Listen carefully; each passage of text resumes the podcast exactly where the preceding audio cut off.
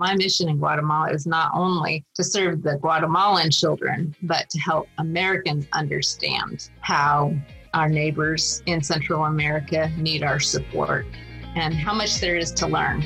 I want to be the bridge to help Guatemalans and to help Americans learn and to help encourage Americans to go to Guatemala and have those type of experiences. Hello, everyone, and welcome to the Badassery Podcast. My name is Paula Boland, and I am your host. And here at the Badassery, we celebrate people who have reconnected with their inner power, their inner self, their inner being, and are now using their power to change the world, to help the world.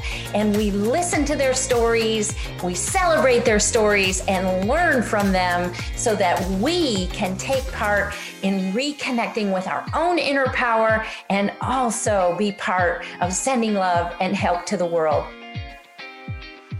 I am super, super glad to be here today with my friend Kim Rogers. She is a friend of mine. I've known her for a few years in different ways. We worked together some when I was um, running a, a nonprofit in Guatemala, and she is the owner, C E O, and founder of an organization called Heart for Guatemala, which started in her little living room in Texas, and now is um, working with all kinds of people all over the country. And she has also gone all over the country, being here as a, I guess, um, repatriated, repat, um, not on purpose. Um, she lives normally in Guatemala and came back to get a few things, and it ended up this, you know, global crisis that's going on, this health crisis, and she couldn't get back.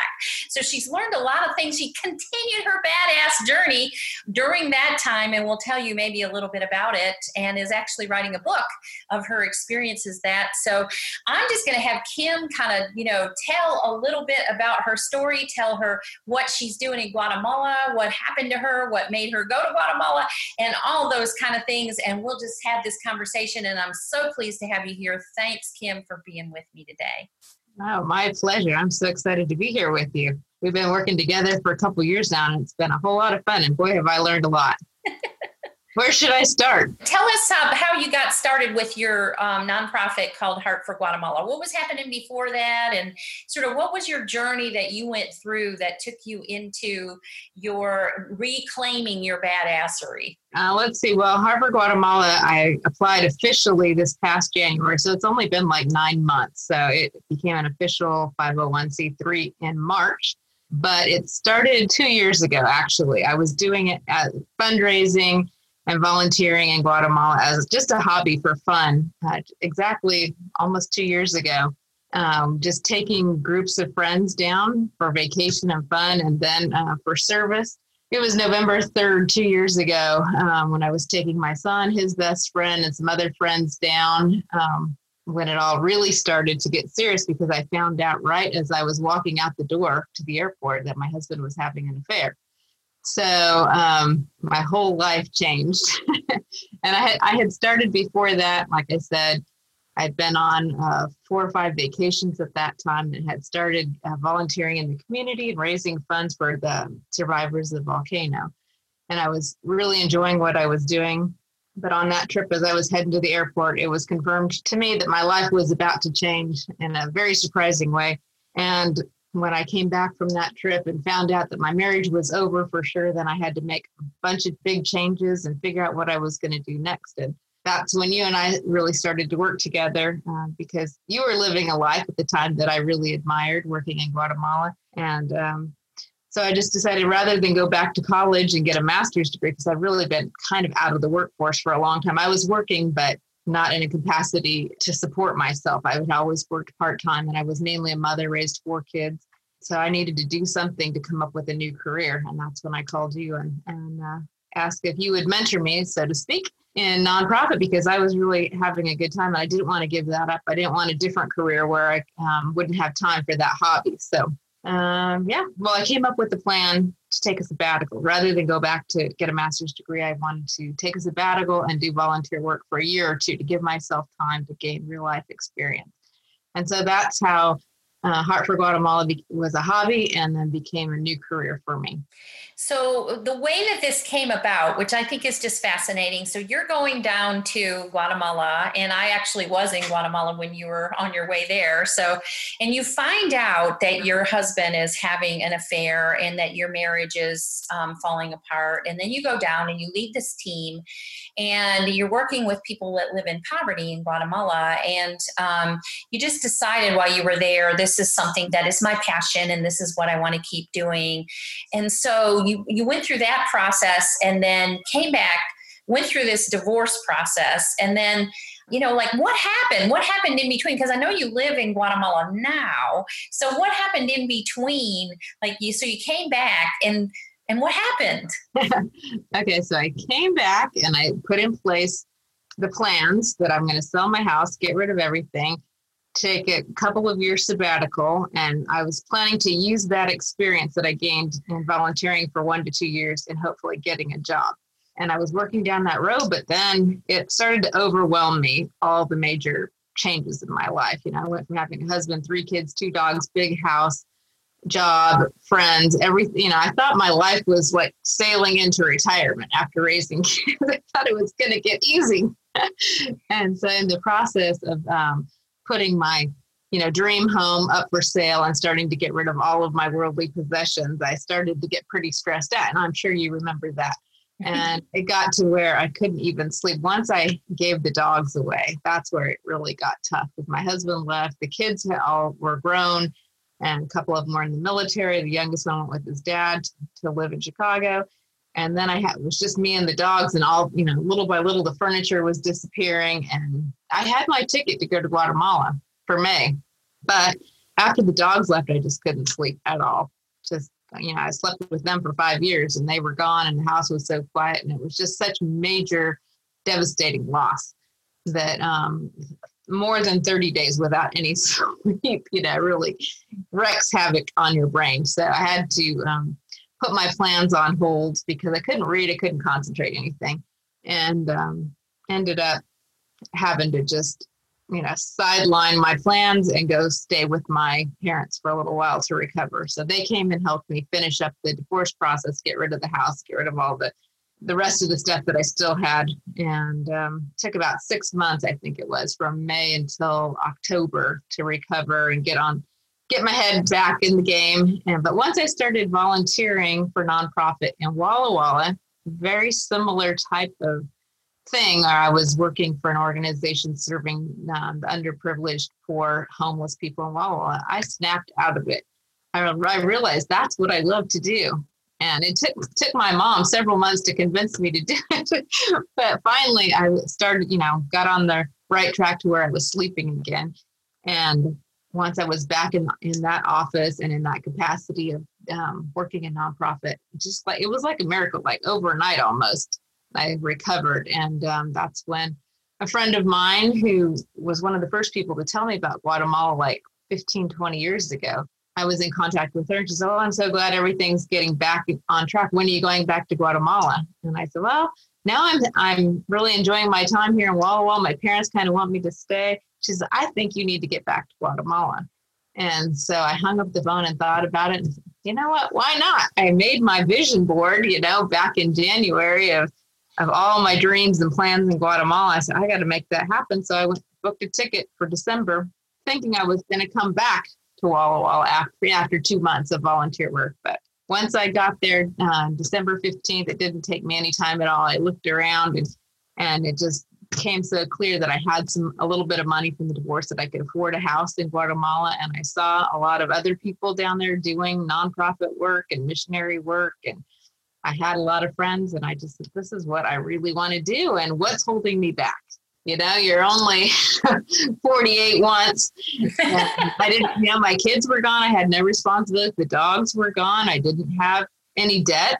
So what's holding me back? I always dreamed about retiring abroad and volunteering, but here I had this opportunity. And so um, much to my parents' chagrin, on the fifth day, I called my realtor friend Jorge and said, "Okay, I've got this amount of money. Can you find me a little condo, preferably walking distance to the school where you used to work, because that's where I want to volunteer." And so he came up with one that was fully furnished, and I looked at it the next day and said, okay, I'll take it. And that's what happened. Um, just, well, that's been about nine months ago, nine or ten months ago.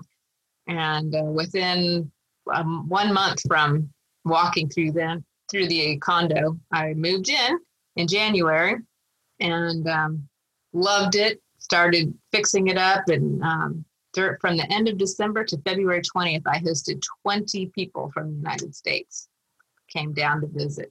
So that was a crazy time, coordinating with these little groups of people all over town and trying to entertain everybody and finish furnishing and decorating my new place. But it was so much fun and it went so fast. And then I had my return ticket. So I thought, well, I'll go back and pick up the rest of my clothes and get my car sold that I thought I was going to, you know, I had bought right before because I thought I was going back and sell my car and just take care of a few things. And then COVID hit and then I was stuck. So, um, I returned February twentieth with the plans to come back in March, but the country closed down before I could get back. Now, oh, and I had had a few speaking engagements. So that was what I was going to do during that month away. So I took the opportunity that I learned from you about pivoting. And instead of, you know, crying about being stuck, not getting to do what I planned for twenty twenty, because with you, we worked on, you know, my plan for twenty twenty was hosting lots of visitors and working on site, on the ground in Guatemala with the two schools, you know, getting a lot of experience. So none of that came true for twenty twenty um, after February twentieth. But instead, I took the opportunity to tour the United States and visit friends and family that, you know, I might not get to see again for a while. And I've taken the opportunity to visit places that I, you know, it's been kind of a dream to spend a month in San Diego, a month back in Texas. Now I've been a month in Charleston. Next up is a month in Brevard. I would have, who would have dreamed I would be doing these things? And along the way, I've been scheduling speaking engagements because that was my my dream job. What I told you I wanted to do was be a public speaker and an author and a fundraiser. So this gave me some time to start practicing in this. So I've spoken about fifteen times uh, to different Rotary clubs. And I started writing my two books. My Heart for Guatemala is the story that I'm telling you today of how I got involved in Guatemala. And with the end goal of the book is that I hope my readers will read the book and put it down to, you know, start getting online to book a ticket because Guatemala is such a fascinating and wonderful place for a vacation. And the other book from my experience in traveling and being in over, I think it's about thirty Airbnbs this, this year from counting the ones in Guatemala before I moved into my condo. Um, I've been in over thirty locations from Walla Walla to Seattle, all the way down through Oregon, Washington, California, across over to Texas, and now I'm in the Carolinas.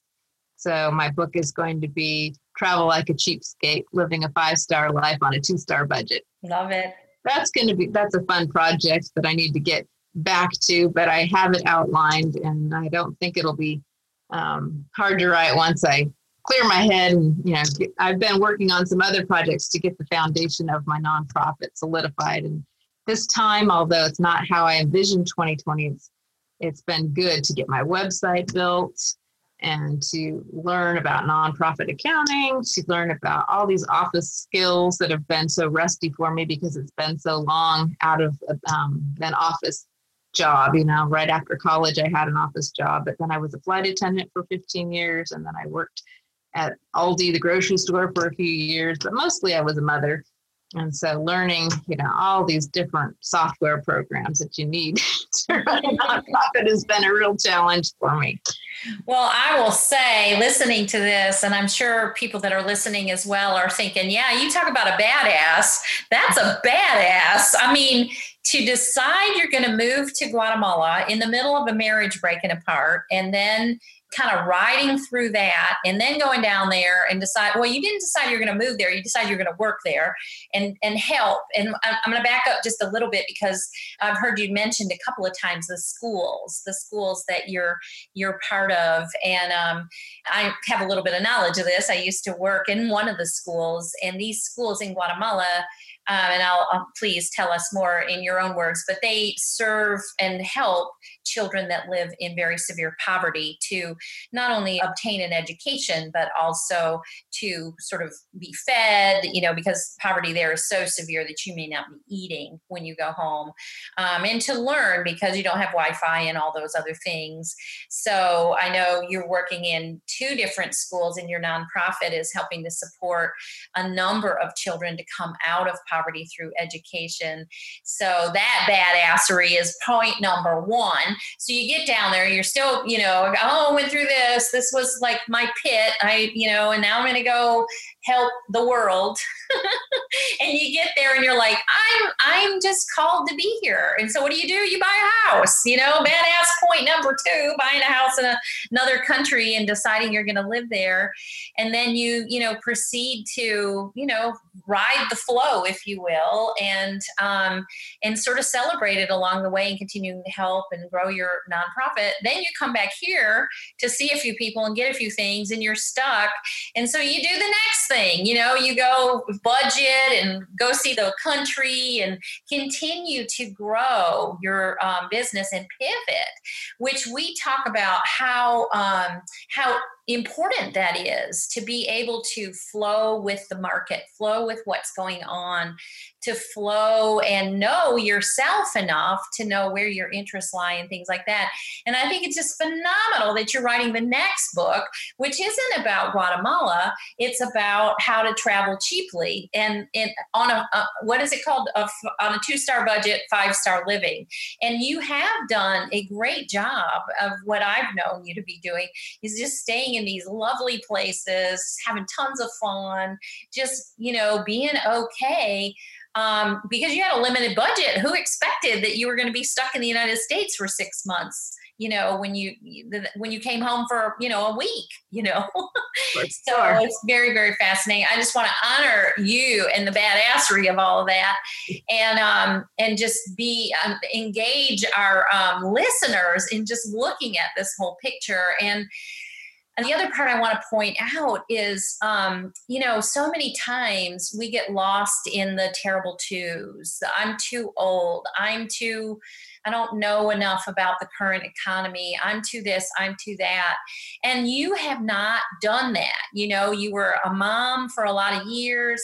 You didn't let that stop you. You got back in, you're fig- figuring it out as you go. I mean, the mindset of this woman is unbelievable. We need to all learn. That's the next book that you could write is, you know, the steel mindset. Not letting anything get in your way. It's just amazing, amazing. Amazing. And um, if you had to say, like, you know, what is the piece to you that probably like has impacted you in this two to three year journey that you've had the most, what would you say that was and why? Well, there's a couple things. Um, one of the things that attracted me to Guatemala, I should back up and say that um, I was drawn to it. First of all, from about twenty years ago when I was an airline employee, I was checking in a passenger on an early morning flight, and I looked down as I slapped the bag tag around her suitcase that said G U A, Guatemala City. And I thought, Guatemala? What are you doing in Guatemala? And I've since heard dozens of people ask me the same thing. And she told me about Spanish school in Antigua, and I was so uh, interested in that because I had been a Rotary exchange student to Chile thirty, uh, well, that was back in nineteen eighty-seven, so thirty-three years ago. But at the time, you know, that was that was twenty years ago. I'm talking about this story.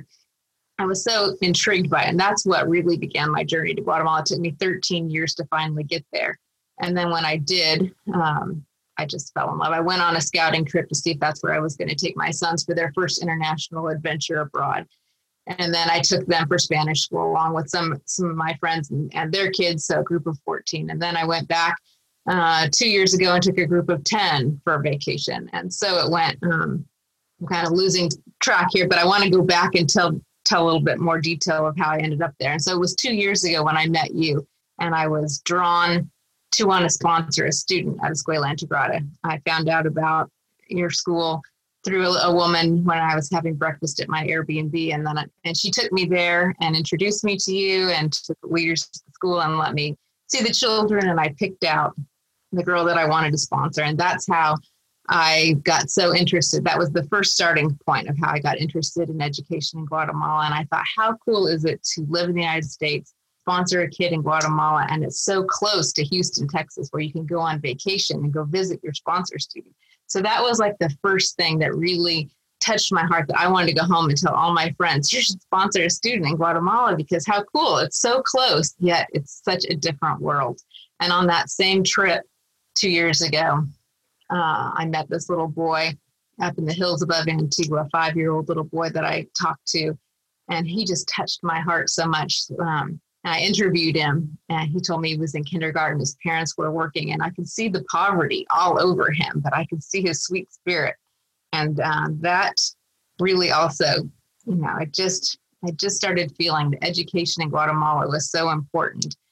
And it was not till the next trip where, right at the same time that I was finding out about the affair and the pending divorce, and I took my stepson Hagen with me on that trip, and he was there to help build houses for the volcano survivors.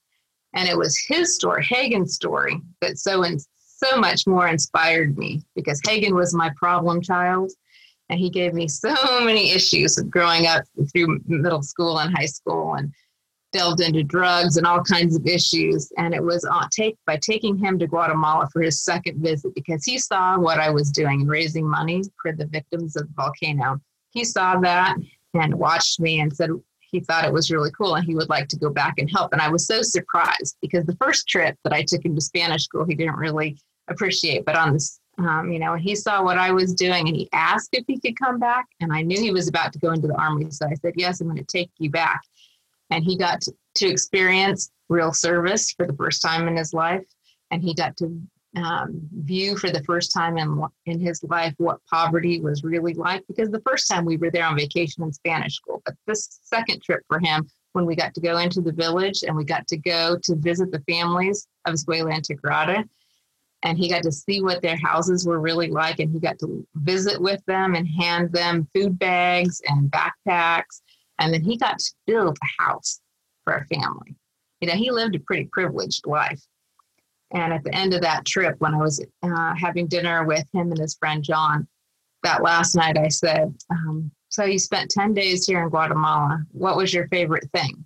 And I fully expected those boys to say ziplining across the coffee plantation at Finca Philadelphia, because we did that and that was so fun. But they looked at each other and thought for a moment.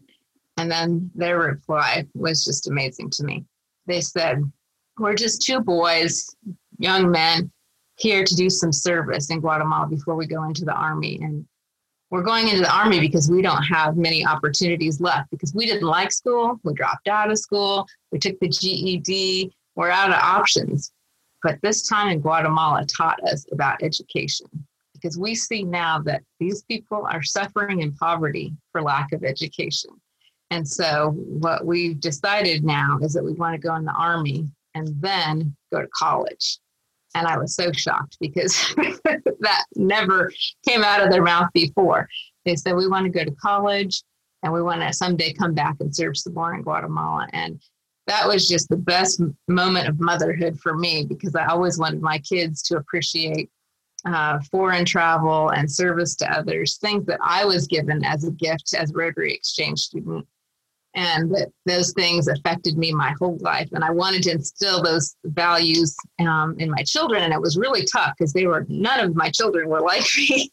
They didn't want those opportunities. But Hagen was the one who asked for that opportunity, and he benefited from it. And I'm, I'm grateful that he is in the Army now. He's only got one year left. And every time I talk to him, he talks about Guatemala.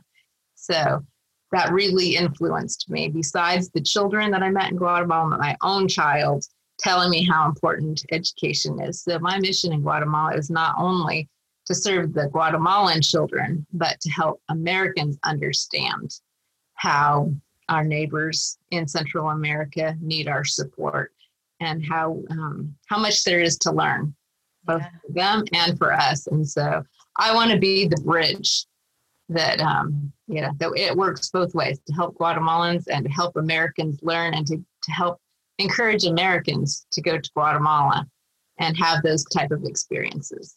That's beautiful. I love it. So, yeah, can you just kind of go a little bit deeper into what um, Heart for Guatemala actually does and is doing? I mean, you know, I know it's doing something different right now because of what's going on um, in the global um, pandemic, but what is what is it that uh, Heart for Guatemala does?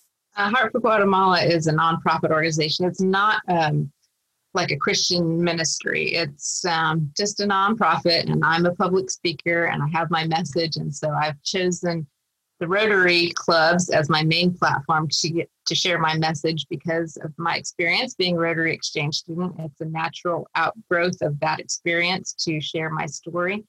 So I'm um, contacting clubs and offering to speak in hopes that they will get involved and donate. I mean, anybody can donate, and I'm using donations for my two projects, and I'm working with you, just still gaining experience in nonprofit, but I have two projects right now, two schools that I'm raising money for, and I'm partnering with a travel agency in Antigua to um, offer travel experiences, whether vision trips, vacation service, lot, lots of different options, and of course, all that has been side railed because of COVID, so no travel this year.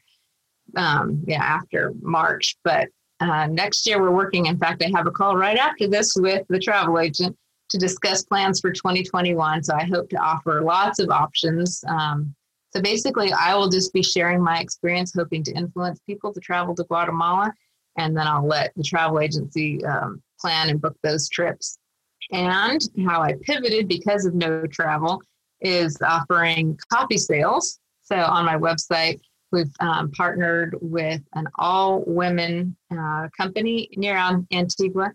So we've got fem- all-female uh, farmers, growers, roasters. They do everything. So um, part of Heart for Guatemala, besides education, is encouraging economic development. So however we can to help the local economy besides tourism. So right now we're selling coffee, promoting coffee, so that helps the female growers and roasters. And in the, in the future, hopefully, you know, when people come down, they'll tour the coffee plantation. And we're also working with some artisans to provide artisan goods. We haven't gotten too far on that. Remember, we're only nine months into the process, but we have we have started a partnership with some artisans. And so those are the three things: uh, travel, coffee, and artisan goods, and then just donate to the projects. Yeah. And I know, you know, your big impetus and impact is to support these kids in coming out of poverty in whatever way that is meaningful.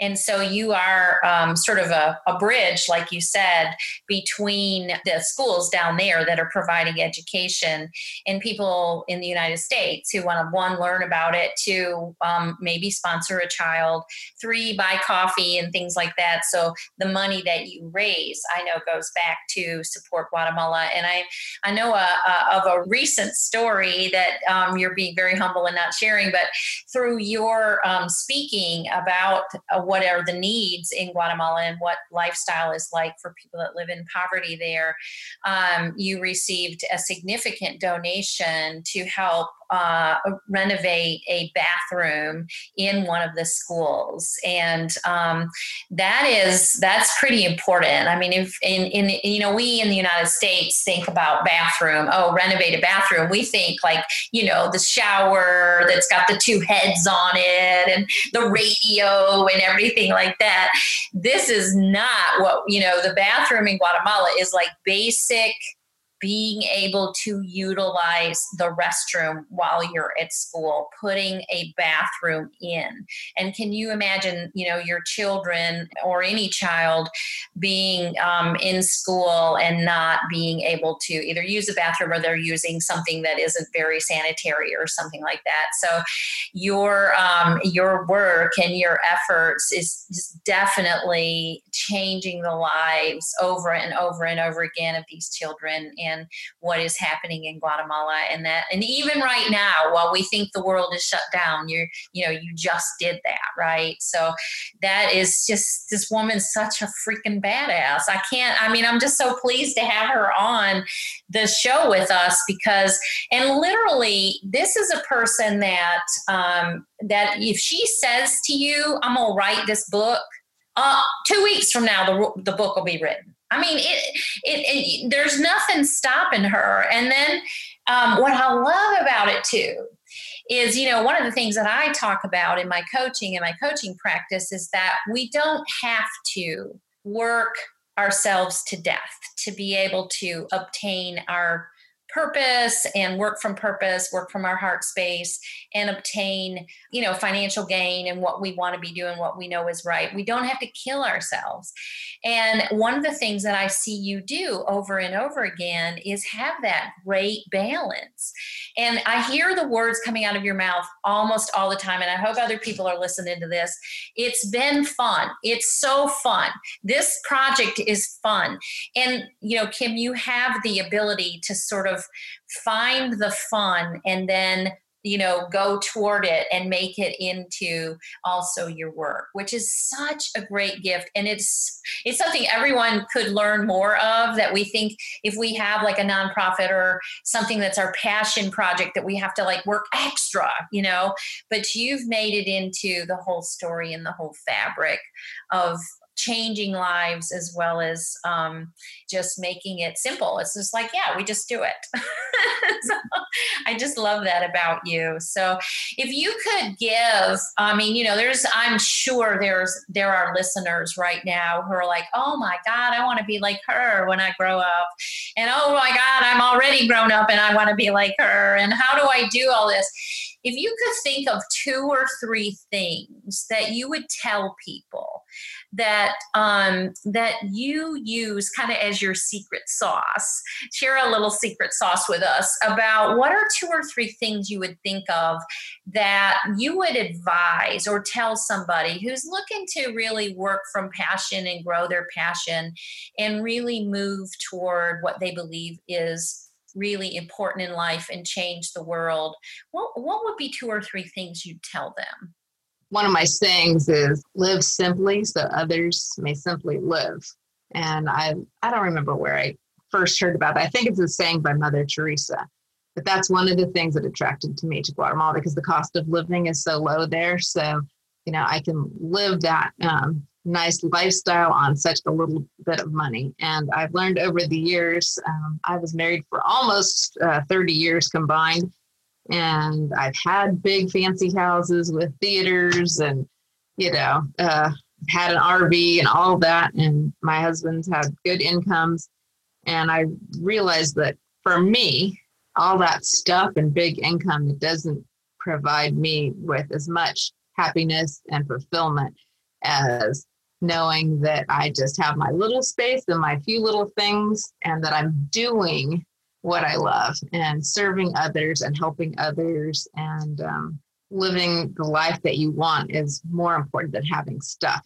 So that's uh, a huge secret to my happiness and um, being with people, other people with um, similar mindset and um, that their outlook is uh, similar to yours just provides a lot of contentment and happiness. So um, participating in challenges and groups of people that have similar uh, goals and aspirations brings a lot of happiness. So yeah, living within your means, keeping things simple, all that's really important to me, but giving back. And I'm just so thrilled that I'm at the age, you know, I have an empty nest that I don't lament.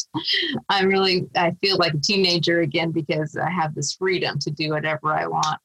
And I'm blessed with a little bit of financial freedom. Even though I don't have a lot of money, I don't have an, even an income right now. I'm still on volunteer status.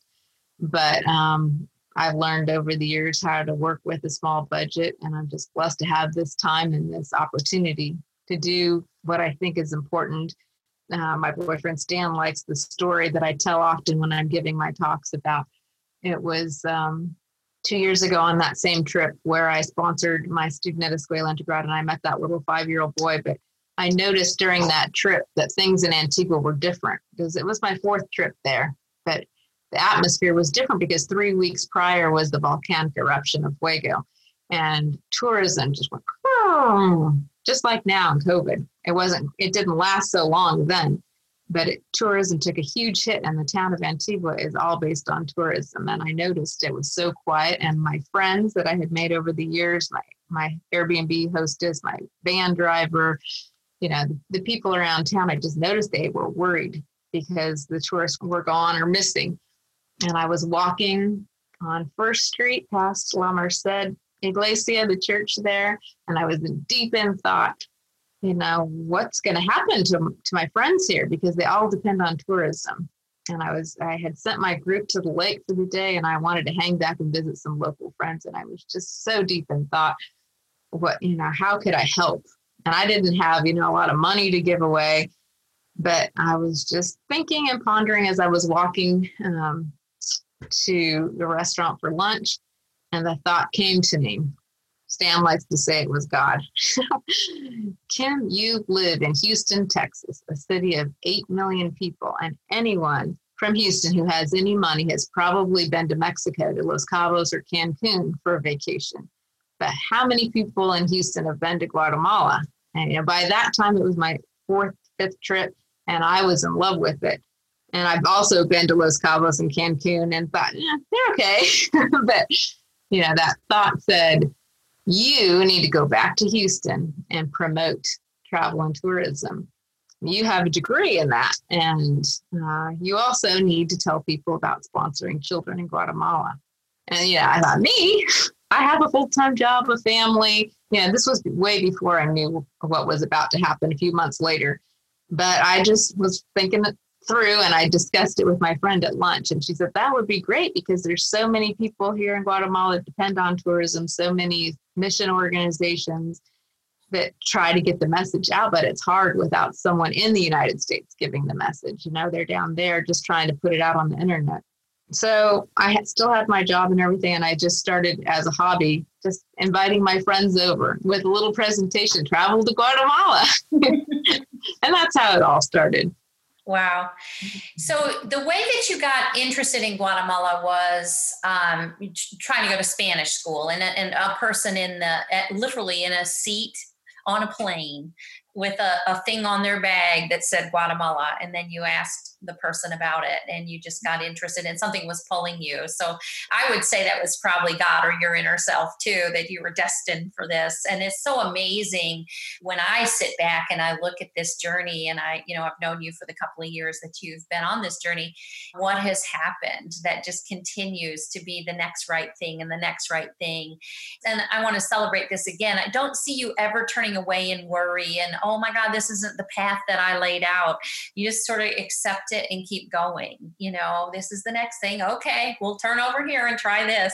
And it's just so beautiful to be part of that. And I, I really hope that listeners are really encouraged by that, that you, you know, you don't hear Kim saying, I had a million dollars or I have a million dollars. You, you hear her saying over and over again, I don't have lots of money, um, but I have passion, and I have my spirit, and I have a pull in me. And so I'm going to follow that, and I'm going to have fun, and I'm going to, you know, figure it out as I go. And that is such a beautiful instruction for how to live life for most of us. And then you also have the thing of, you know, so many people when they get to their retirement years, oh my God, I could never do that. I'm too this, I'm too that. And um, that's the next piece. That's just such a great, you're like a beacon, a beacon of badassery. And uh, so the other thing I wanted to um, sort of ask or clarify, and you mentioned, is you got really interested in uh, traveling as a child. And um, you were an international, like a pick from people that were in Rotary to go and go to Chile. Um, so did you go by yourself, or were your parents with you, or you just, I mean, how did that all unfold? Funny. Well, I have lots of funny little stories about my uh, upbringing. Yeah, my dad was a Rotarian. He was club president, and for a few years he was overseeing the program for Rotary exchange students. So my family hosted four different ex- uh, exchange students over the period of several years, and so that's how I got interested. And so my uh, sophomore year I applied, and I, I was chosen out of about ten people and uh, sent to Chile as an international exchange student. In Rotary, they're known as ambassadors for world peace.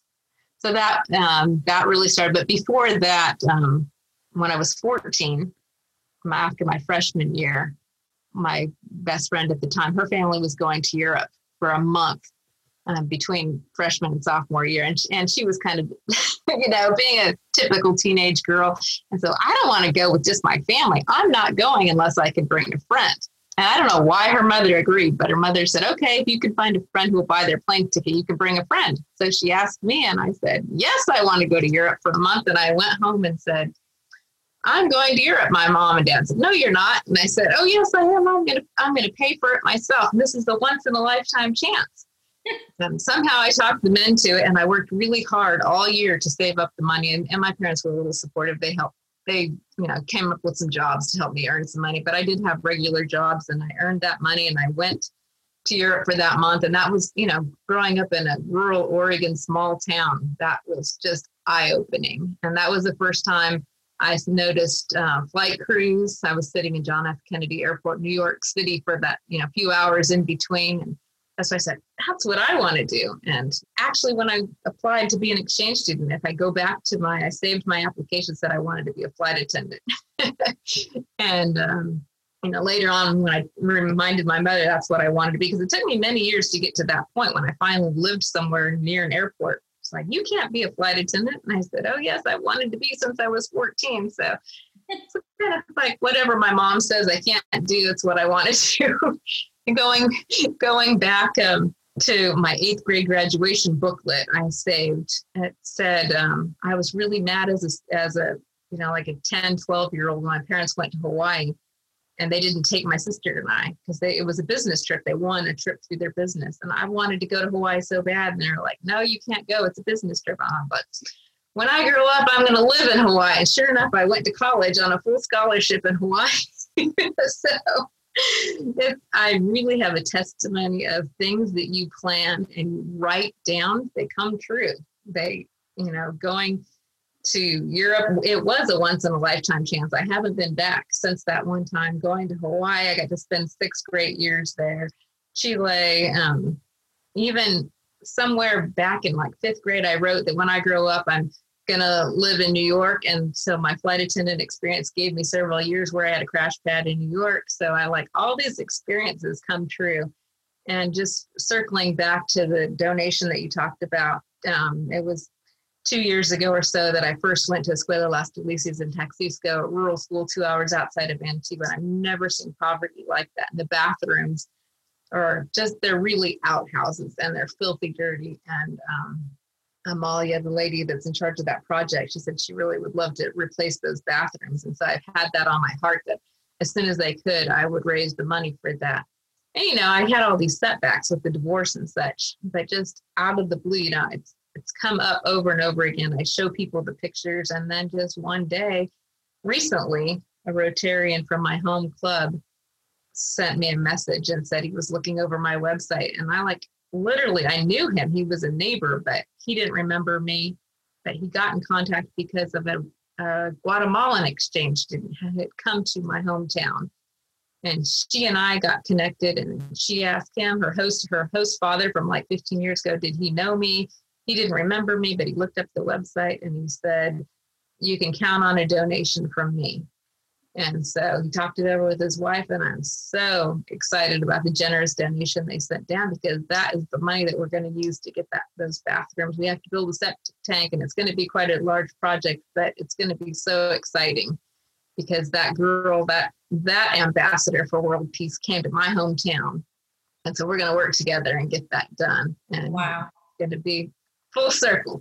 Yeah. How beautiful is that? Well, I know you you had mentioned that you're selling coffee. That um, and I I'm, I want to mention the the name of the women that um, work together. What's it? What's the name of the organization that you guys are partnering with?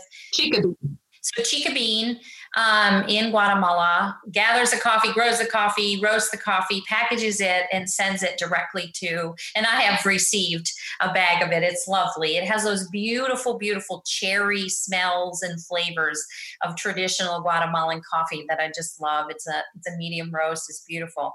And so um, how do people get a hold of that? Or if they even want to go to a trip, they want to go meet you and go on a trip to Guatemala. We know we, well, actually the airport's opening back up, so that could happen. But if they wanted to do that sometime, um, What what would be the process that somebody would go through, or even sponsoring a child to help a child in education? What, how would they connect and do that? Well, you can connect all of that on my website, heart for guatemala dot org. You can purchase the coffee that's shipped direct, and it's a really special partnership that I'm so excited about, because there's only just a handful of businesses in all of Central America that have the ability to ship by U P S for U S prices. So normally it's cost prohibitive to ship anything from Guatemala, but this one particular business, uh, thanks to um, a previous Peace Corps volunteer who returned to because she fell in love with the country and the people, she was miraculously given this opportunity to have a pilot program. So we are partnering with her, and she's labeling the coffee Heart for Guatemala for us, you know, as a fundraising opportunity. So it's really neat. Otherwise, um, you know, it would just be next to impossible for us to be able to ship direct and have most of the, you know, funds going to both support those women, which is economic development, and, you know, besides what they take, a little bit of the funds can go to help our educational projects. So, yeah, direct, you can just, it's really an easy process to buy the coffee direct from my website. And also uh, there's a travel button that you can go and see lots of nice video of travel from Guatemala, and you can go direct to uh, Heart of Travel website and chat with Chelsea, the owner, and she can set you up on a vision trip or vacation or for service. We're going to have lots of options, but we're just now getting back to the travel piece uh, because we put all that on hold due to COVID this year. But we're expecting by second quarter of twenty twenty-one that things should be back in session for travel to Guatemala. Nice.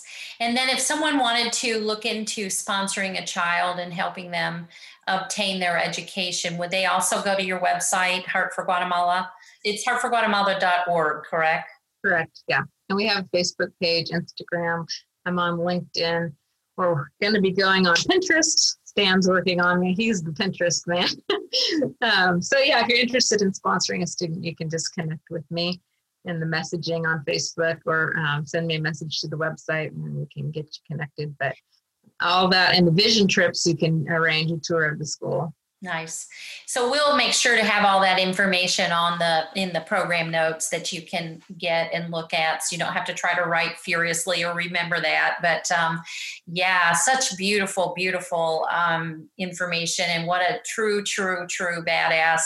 And, you know, we don't even have to like summarize how she's using her badassery to better the world. It's everywhere she goes, she's bettering the world. So um, thank you, Kim, so much for being with us today. I hope you'll come back sometime and fill us in on what's going on next.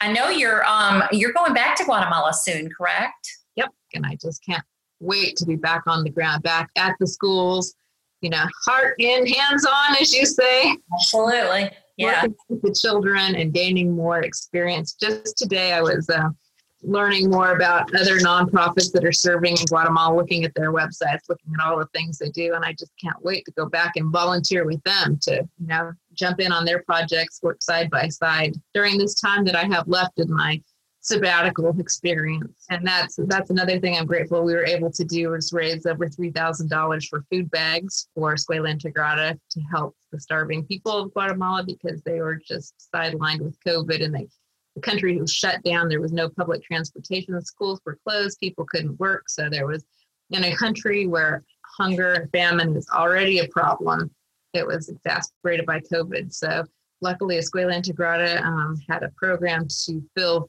bags of food to last for two weeks, and they've been continuously delivering these bags. And a church in Tulsa, Oklahoma, offered to match donations. So I was just thrilled to uh, send down several thousand dollars that was matched and provide a lot of food bags. So beautiful. Wow. What an honor to be with you. And yeah, we'd love to have you come back. And, you know, those of you who are the, listening on um, Apple Podcast or wherever you are, um, we also have this podcast on the YouTube channel, my YouTube channel, Paula B Coaching. And you can see, um, and we'll have her back, and uh, maybe we'll get a little tour of her home and in Guatemala and those kind of things on the next, the next time we get together, when she can get back, if she, if you you'd allow us to do that, Kim.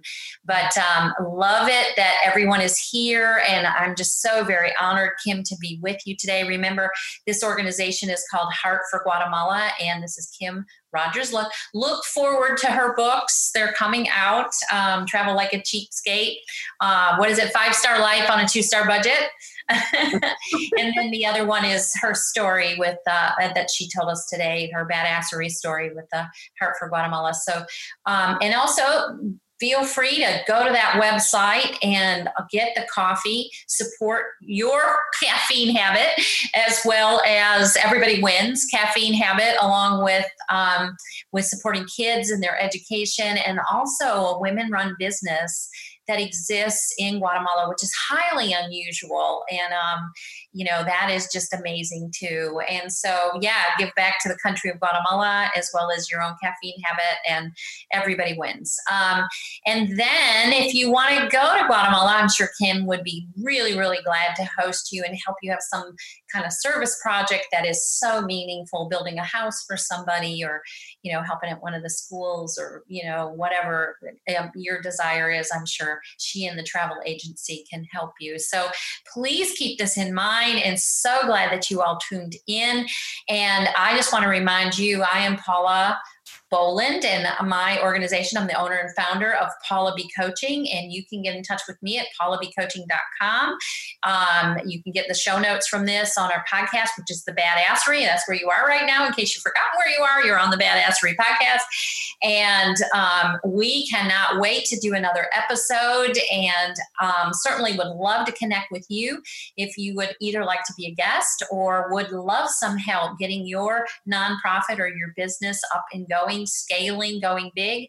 I specialize in helping um, people uh, come up with their dreams and know their dreams, but to clarify their dreams, work from passion, bring your heart in, put your hands on, and be able to build your business, build your life in a way you want it, and scale it. Uh, many, many of my clients, um, two x to ten x their income in ninety days or less, all while not working one more hour, and like Kim says, having a lot more fun. So glad, glad, glad to be with you today, Kim. And if you guys want to connect with me, again, paula b coaching dot com, and we'll have all of Kim's information in the show notes for later. And thank you so much again. And um, any final comments, anything you'd like to leave the audience with before we tune off today? I just had a great time being with you, and I hope you will all consider a visit to Guatemala in your future. Yes, absolutely. You know, I'll be there. I'm actually thinking about going in, in uh, December. So anybody wants to join me, come on, we're going to go in December. I'm going to go to Tikal. So we'll see everyone the next episode of The Badassery.